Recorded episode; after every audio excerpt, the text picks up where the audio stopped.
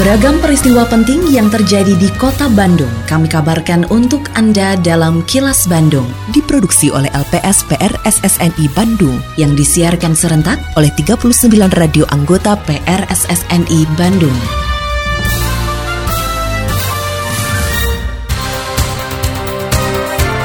Sejumlah informasi aktual kami hadirkan untuk Anda dan inilah informasi utamanya.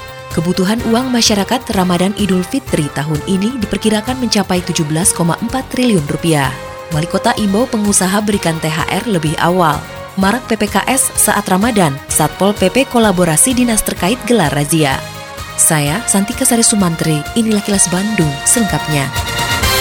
Untuk memenuhi kebutuhan masyarakat Jawa Barat selama Ramadan dan Idul Fitri 1444 Hijriah, Bank Indonesia bersama perbankan kembali menghadirkan layanan penukaran uang. Kepala Perwakilan Bank Indonesia Provinsi Jawa Barat Erwin Gunawan Hutapea mengatakan, melalui program Serambi atau Semarak Rupiah Ramadan dan Berkah Idul Fitri, pihaknya menyiapkan uang tunai sebesar 18,3 triliun rupiah. Jumlah ini lebih tinggi dari realisasi kebutuhan uang pada periode Ramadan Idul Fitri tahun lalu yang mencapai 16,6 triliun rupiah. Sedangkan proyeksi kebutuhan uang masyarakat periode Ramadan Idul Fitri tahun ini diperkirakan mencapai 17,4 triliun rupiah. Kegiatan Serambi adalah bagian dari wujud komitmen Bank Indonesia untuk menyediakan uang dalam jumlah dan pecahan yang sesuai dengan kebutuhan masyarakat jelang hari Lebaran dan selama menjalani bulan puasa. Khusus untuk Jawa Barat secara keseluruhan kegiatan yang kita lakukan hari ini dilakukan berbarengan dengan kantor Bank Indonesia yang berada di Cirebon dan juga di Tasikmalaya. Ada 800 titik layanan penukaran yang bisa digunakan oleh masyarakat sampai dengan lebaran dengan jumlah uang yang kita sediakan 18 triliun lebih dari proyeksi kebutuhan yang sekitar 17 triliun. Uh, sehingga dengan jumlah itu kita yakin bahwa itu akan bisa memenuhi kebutuhan masyarakat.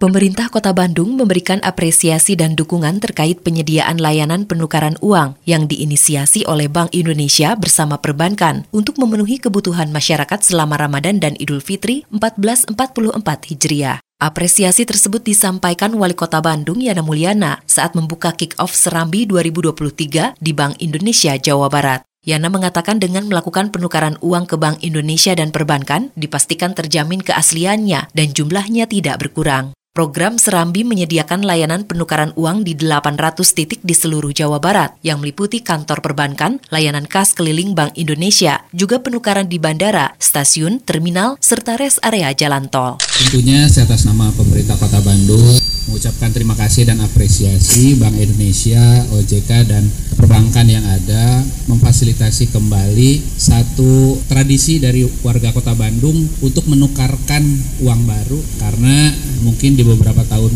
ke belakang pandemi sehingga kegiatan ini tidak bisa berlangsung. Alhamdulillah di tahun ini berlangsung kembali. Untuk itu sekali lagi kami mengucapkan terima kasih. Mudah-mudahan masyarakat dengan difasilitasi oleh BI, OJK dan perbankan pada saat menukarkan uang itu insya Allah uangnya asli dan insya Allah juga tepat jumlahnya. Suara DPRD Kota Bandung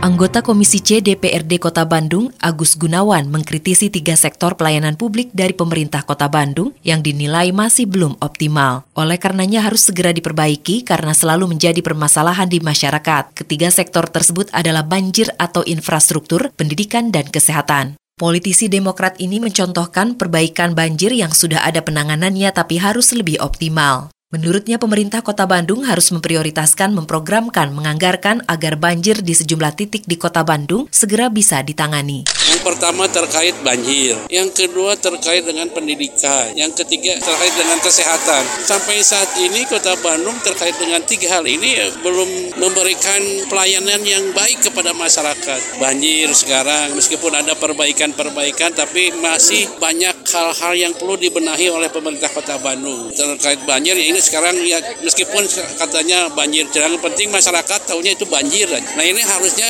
betul-betul pemerintah memprogramkan menganggarkan agar beberapa titik-titik banjir di kota Bandung segera dibenahi. Contoh satu misalkan di, di sekitar Cibaduyut sekitar Citarip sekitar Pagarsi yang saya tahu ya terus sekitar Pasteur itu sampai sekarang dari dulu belum ada perbaikan-perbaikan. Anggaran sudah diberikan tapi ternyata masih. Ini harus jadi prioritas lah dari pemerintah Kota Bandung. Kini, audio podcast siaran Kilas Bandung dan berbagai informasi menarik lainnya bisa Anda akses di laman kilasbandungnews.com.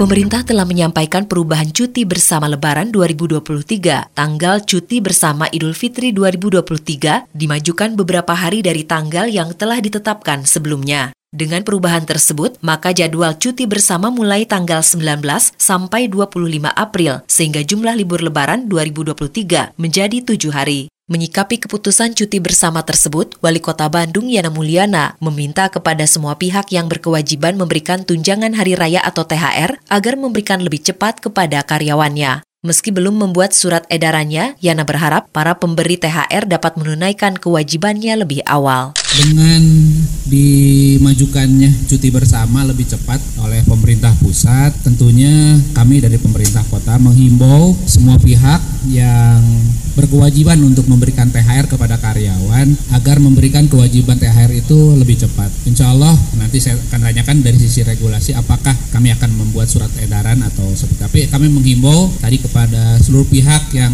memiliki kewajiban memberikan THR kepada karyawan agar eh, memberikan kewajiban ini lebih awal.